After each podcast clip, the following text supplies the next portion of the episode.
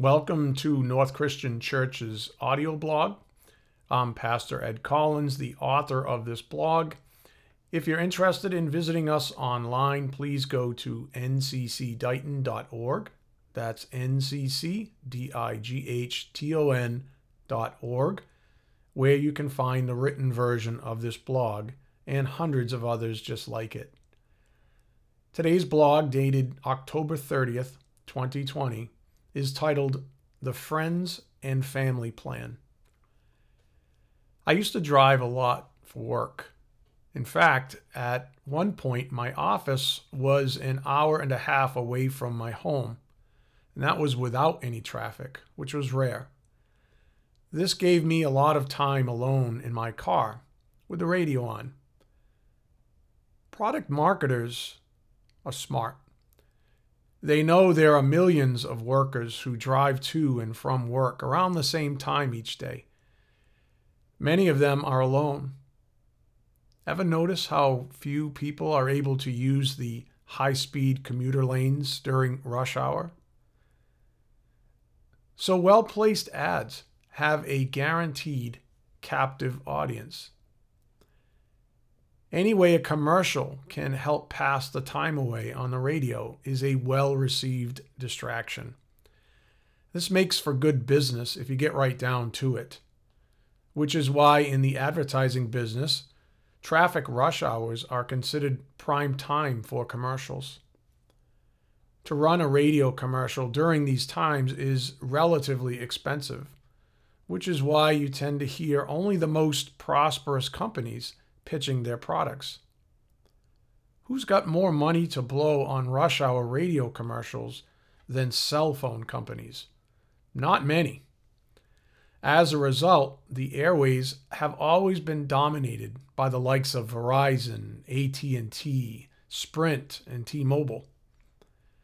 I can't remember which vendor created the quote friends and family plan concept, but let me tell you, it's been a huge success. Why? Because there are two truths in the cell phone business.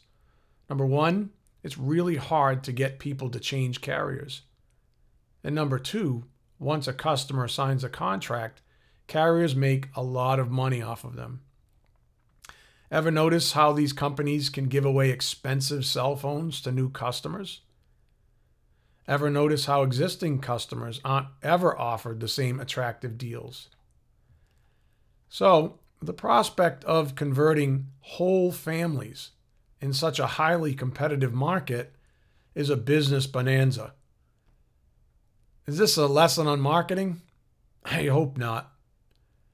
However, it does get me thinking about friends and family and how influential these social circles are to us on an emotional level. That's why good marketing typically involves stirring emotions because ultimately it sells product. For example, how our friends and family think of us tends to matter to us. We'd rather be well thought of instead of the alternative, right? Why? Well, for starters, it's because we tend to value the opinions of our friends and family as such. We tend to do what we can to improve their estimation of us. This desire for approbation can lead to boasting in self. Here's what the Bible has to say about that Proverbs 27 2a. Let another praise you, and not your own mouth. Which carries more weight in social circles?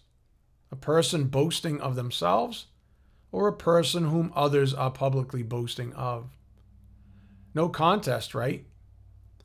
Even if the self promoter is telling the truth, Eventually, others in the group will tune them out. In the end, the exact opposite of the desired effect is realized by this person. Their reputation is actually lowered. James 4:16 says, "As it is, you boast in your arrogance. All such boasting is evil." Compare this to the person who goes about their business quietly and simply says, "Thank you." whenever others in the group praise them. In the long term, it's this latter person who engenders the affections of others. 2 Corinthians 11:30 reads, "If I must boast, I will boast of the things that show my weakness." If you have good friends, they'll praise you when it's appropriate. And they'll also tell you when you're being arrogant.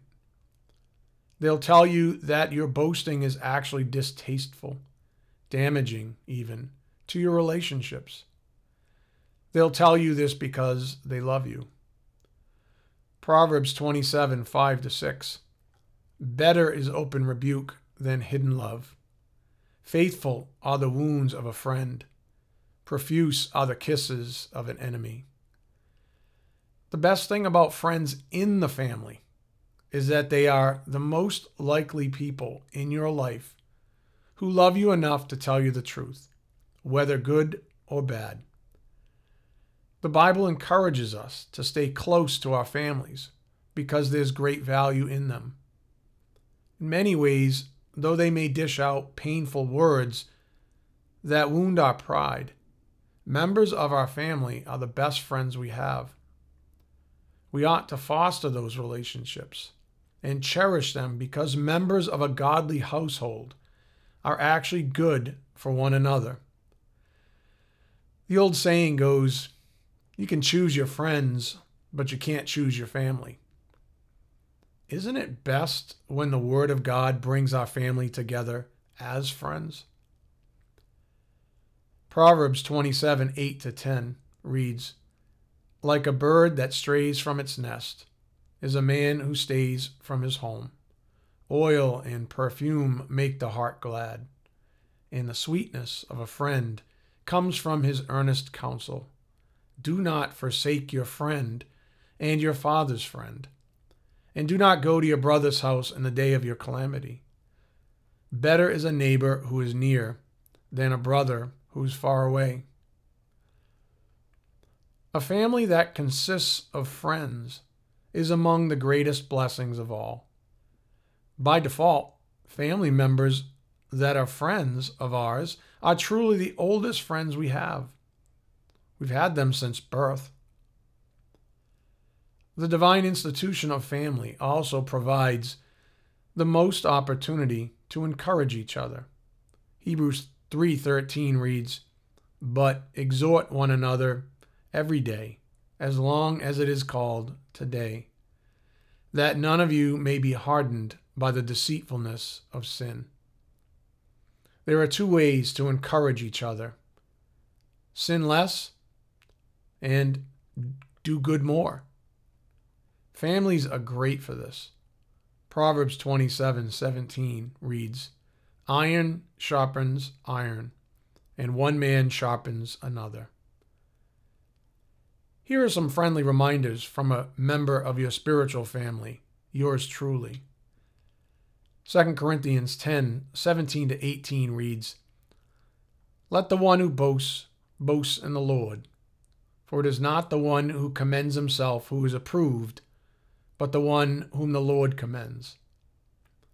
Proverbs 25:27 reads, It is not good to eat much honey, nor is it glorious to seek one's own glory.